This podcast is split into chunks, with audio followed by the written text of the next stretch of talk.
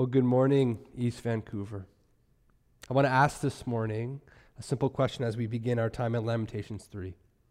How do we move from hopelessness to hope? How do we move from hopelessness to hope? From despair to delight, from rock bottom to resurrection, as it were.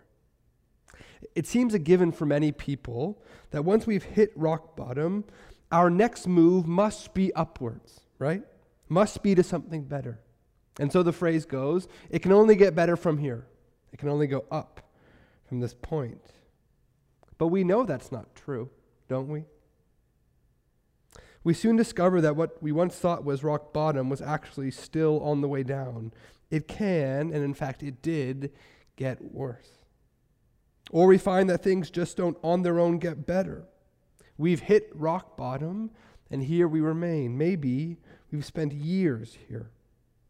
No, we shouldn't assume that we just naturally move from lament to praise, that just on our own we move to that point. And so, how does it happen?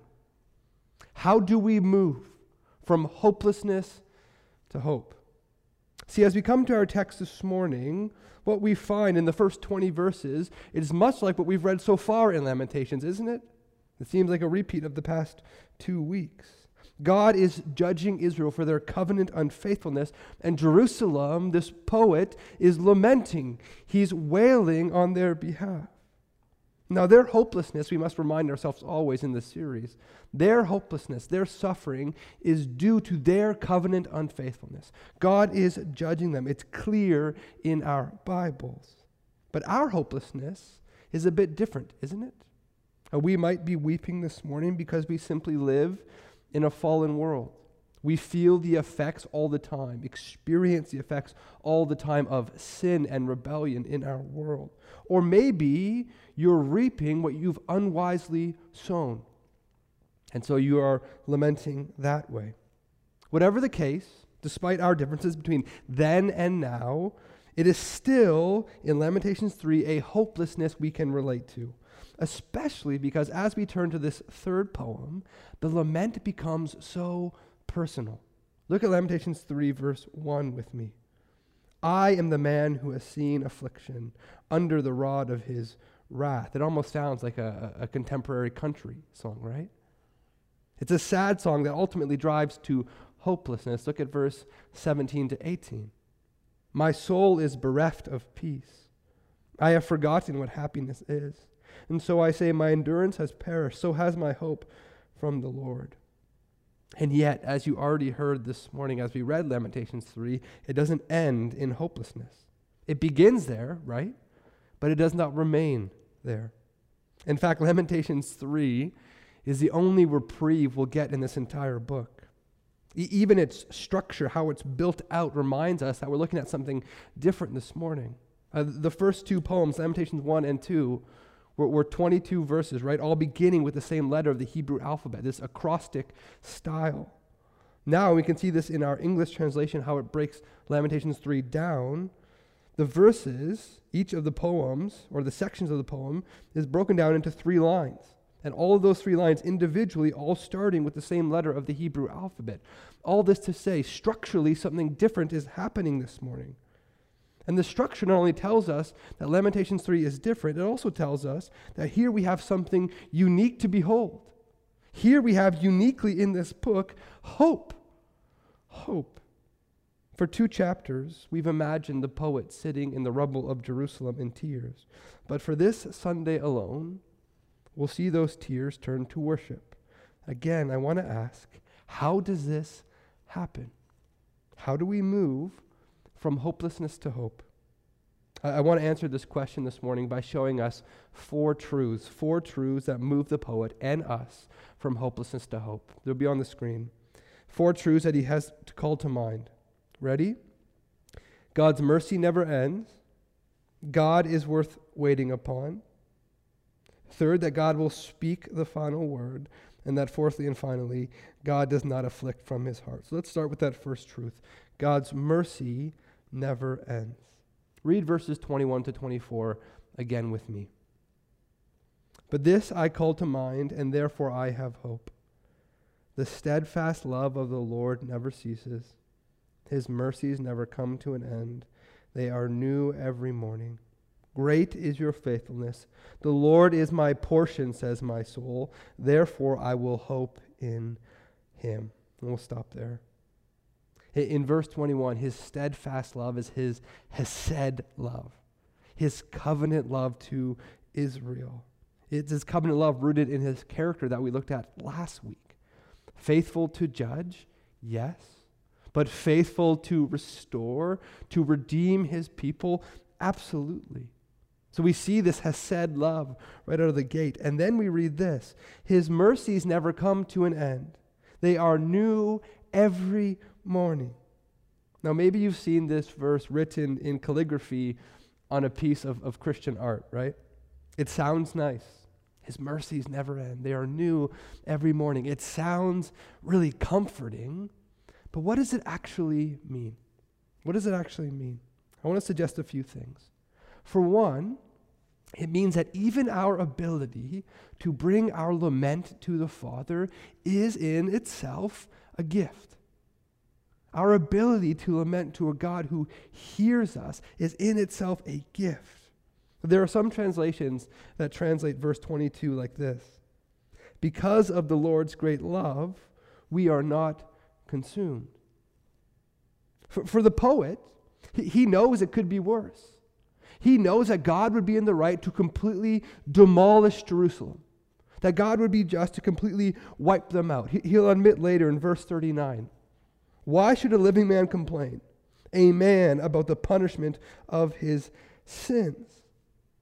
And we, the church today, could say very much the same. Who are we, if not for the intervening and saving work of Jesus in our life? through his death and resurrection, who are we, if not in Christ, to bring our lament to a holy and just God? If it weren't for Jesus, who are we to complain about the just result of our sin, to bring our sorrow to him? And yet we can do this. We're invited to this. We mercifully, graciously have somewhere to bring our pain.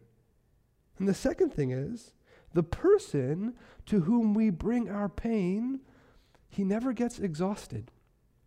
He never gets exhausted. He, he never runs out of mercy. He never runs out of grace. And I want you to consider this with me. When was the last time you had to show mercy or grace to someone? Do you have that moment? Do you have that person in your mind? Now, how many times did they ask for mercy? How many times did they ask for grace? Once? Twice? Maybe a hundred times? My number is eight. I have a total of eight mercies in a day. That's about it. And maybe that's a bit generous. I have eight mercies in a day. And that's not all for one person. I have eight mercies total to go around for 24 hours that I can extend to other people. Beyond that, I get frustrated. I get angry and I grow merciless. What's your number? How about you? The, the point of Lamentations 3, what we're learning here, is that our God is not like that. He does not have a number, it's infinite. As one commentator on Lamentations writes about this poem, about the context here, each new day the proofs of God's grace flow from his compassionate nature. Each new day dawns with the possibility of covenant renewal for a punished people. Now, listen, for us in Christ today, here's the translation. Ready? Every day, we have opportunities to see evidences of God's grace around us. We're invited to see those evidence, that evidence around us every single day. And in Christ, in Jesus, through his work on the cross on our behalf, there is hope for renewal and repentance every single day. His mercy is new every morning.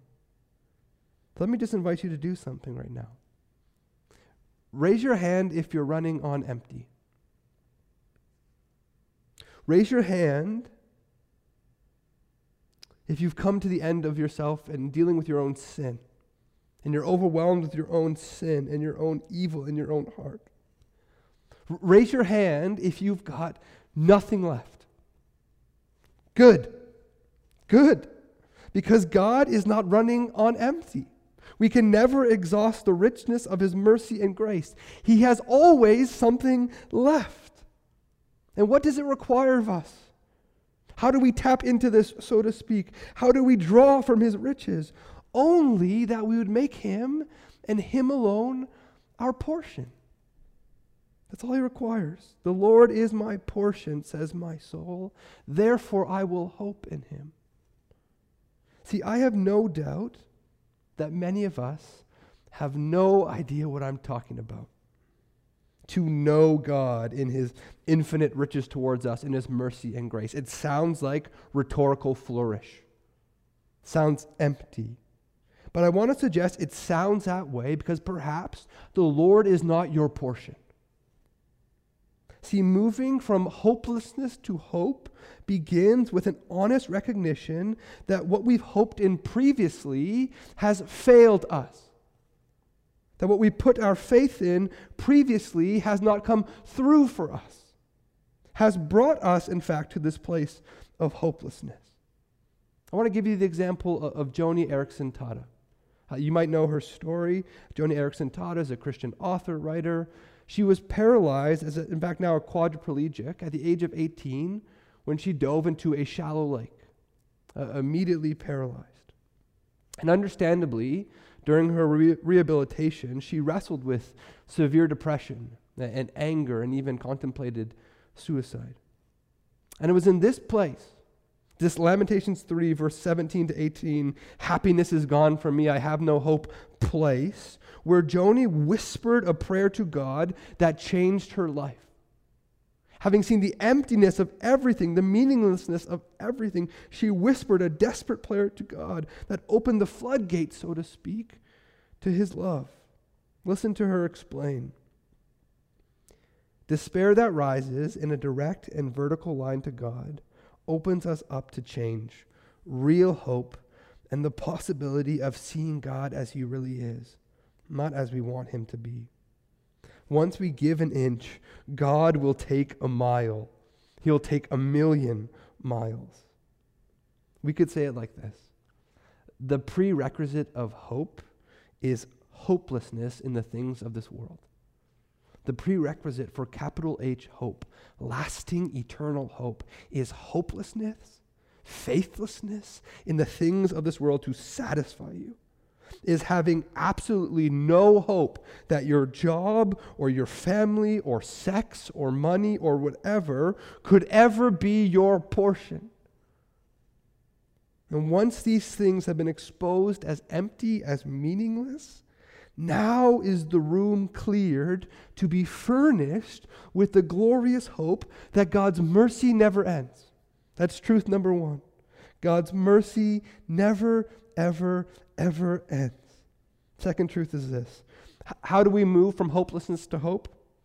Well, secondly, we learn to wait on the God who is worth waiting upon. We learn to wait on the God who is worth waiting upon. Verses 25 and 27, they read like this The Lord is good to those who wait for him, to the soul who seeks him. It is good that one should wait quietly for the salvation of the Lord. It is good for a man that he bear the yoke in his sorry, the yoke in his youth. See, the poet waits for Jerusalem's restoration. He's moved from speaking as a sufferer and now speaks to us as a sage, as a wise teacher. He's teaching us what is good and right and wise in this situation of suffering. And what is good for us to do in the midst of suffering, in the midst of fog? What's good for us to wait? To wait. More specifically, we wait on the good God who is worth waiting upon. I think of the life of Paul in the New Testament. In 1 Corinthians 12, Paul tells us that the Lord had given him a thorn in the flesh, a messenger of Satan, to keep Paul, he writes, from being conceited, uh, boastful, proud in the visions that he'd received. Now, we don't know what this thorn in the flesh was. Maybe it was an illness, maybe it was demonic torment. We don't know. Whatever it was, it led Paul to write this. Three times I pleaded with the Lord about this. This is the thorn in the flesh. that it should leave me. But he said to me, and this is the Lord speaking to Paul, My grace is sufficient for you, for my power is made perfect in weakness. Notice two things about Paul's waiting on the Lord. First, it is active. He is pleading, perhaps even lamenting for this thorn to be removed. See, waiting on the Lord is an active reality wherein we consistently bring our laments and pains to Him. It's not nothing or doing nothing, it's an active patience. That's the first thing we should note. Second, notice that it was in Paul's pain and in his waiting, in his waiting, that he learned something that would go on to define his ministry, especially to the Corinthians. My grace is sufficient for you, for my power is made perfect in weakness. If you read 1st and 2nd Corinthians, you know that weakness is a major theme in those letters. It's in his season of waiting that Paul learned that. See, with God, our waiting is never wasted. It's never wasted. And yet we rage against these moments, don't we? We refuse to keep silent. We, we work furiously to assert our control. And I speak with so much knowledge because this is me. I hate waiting. I hate waiting at a stoplight. I hate waiting on God. I don't like waiting. And yet we're reminded it is good that one should wait quietly for the salvation of the Lord. So together we must lift our eyes to the good God who wants to do good things in the lives of those who are willing to wait for him. That's truth number two. Truth number three. How do we move from hopelessness to hope? We recall that it is God and God alone who will speak the final word. We, we refuse to be overcome with hopelessness because this we call to mind that death and pain and suffering and Satan will not have the final word on our life or in our life. Look at verses 31 to 32 with me. For the Lord will not cast off forever, but though he cause grief, he will have compassion according to the abundance of his steadfast love. Now, this truth will be the briefest of, of all of them, but this must be said. The poet is convinced that the judgment of God will lift, that he will have compassion. He will act according to his steadfast love. Jerusalem will rise again. Destruction does not have the last word. And it's the same for us. We, like the poet, we also wait for Jerusalem. We wait for a heavenly Jerusalem. Uh, author Mark Vroegop, he writes this Lament can point our hearts towards a future victory, a future victory. Through the tears, we can still believe that the final word has not been spoken. When we as a church forget about the return of Jesus, that Jesus is coming back, to judge the living and the dead on a day that we don't know, but he'll come back and he'll do it. When we forget about this, we understandably we grow hopeless. We grow hopeless. But can I just say something that's very simple to you this morning that maybe you've forgotten? And just hear this. Things will not always be like this. The world will not always be like this. These unjust laws, these unjust ways will not remain forever. The vitriol spewed online will disappear and be gone. The wars that brutalize the innocent will stop. The erosion of creation will cease. The division and hatred between races will become like a bad dream. None of this evil, hear me, Christ City, has the last word. See, believing a full gospel means reminding ourselves of the return of Jesus.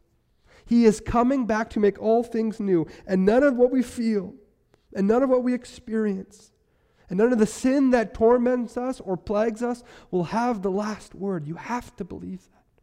You have to. We must remember that. We must recall that it is God and God alone who is good and just and right who will have the last and final word. That's truth number three. Finally, our last truth, truth number four. And really, what I want to suggest is the theological heart of Lamentations. Uh, the, the, the, part of Lamentations that teaches us about this God and, and the heart of who he is. The heart, indeed, of this entire book is found in verse 33. Uh, even in its structure, this is the center, if you will, of the book, its climax. See, how do we know his mercy will not end? How do we know that he is worth waiting upon? How do we know that he will speak the final word? Because listen, Christ City, God does not afflict from his heart. Look at Lamentations 3:33 with me. For he does not afflict from his heart or grieve the children of men. Now, before we explain or I explain what this means, I want to take us to another verse in Isaiah. In Isaiah 28, we find these words For the Lord will rise up as on Mount Perazim, as in the valley of Gibeon, he will be roused. To do his deed, and Isaiah speaks of judgment here. To do his deed, strange is his deed, and to work his work, alien is his work. These two verses, Lamentations 3:33 and Isaiah 28:21, have led theologians to consider the, the judging or punishing work of God as his strange work. His strange work. A work, as Lamentations qualifies, that does not come from his heart. Now, what does that mean? That this does not come from his heart. It means this. While God judges, and he does judge, he does not do it with delight. He doesn't savor in the work of judgment. His deepest heart is Israel's and ours merciful restoration, our merciful renewal.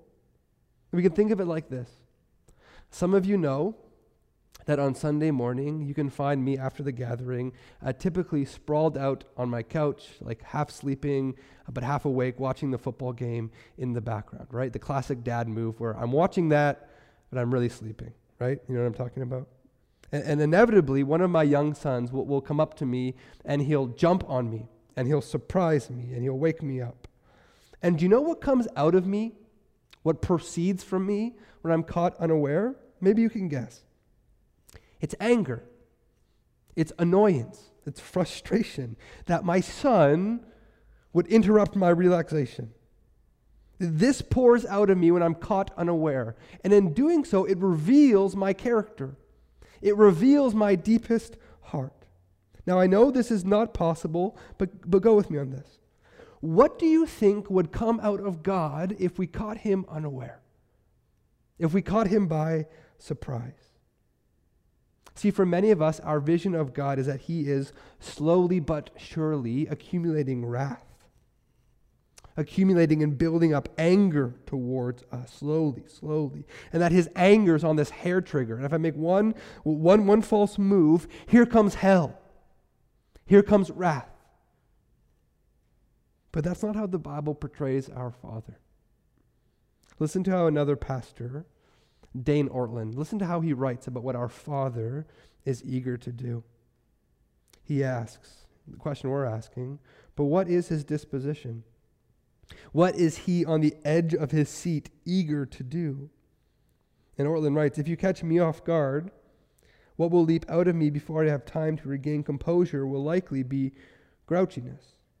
And he writes this If you catch God off guard, what leaps out most freely is blessing, the impulse to do good, the desire to swallow us up in joy. See, above all else, the poet can have hope that Jerusalem will be restored because he knows the heart of God. His merciful and gentle and kind and loving. It is this God who, in verse 55, we are told to call upon. It is this God who is merciful and gracious, who in verse 56 hears our plea. It is this God who, verse 57 reminds us, comes near to us and speaks the words Do not be afraid, do not be anxious. He speaks these words over us My mercy will never run out for you. I've got good things to teach you when you wait for me. Death and sin and the evil you see, that won't have the final word. I will. And though I judge, I do not do it from my heart. Instead, I have oceans of mercy and grace stored up for any of those who would turn to me and who would ask. Let's pray. And so, Father, we come to you now boldly in Jesus, trusting in Jesus' work on the cross and his resurrection as payment for our sin and new life for us. We come to you now in him, in Jesus, and we boldly ask that you would pour out those storehouses of mercy and grace which you eagerly save up to pour out on your children. Would you pour out those upon us this morning? Would you have grace and mercy towards us? Would we know that you see us, you hear us, and that by your Spirit you are near to us? We love you. We are so thankful that it is to you and you alone we can pray. In Jesus' name, amen.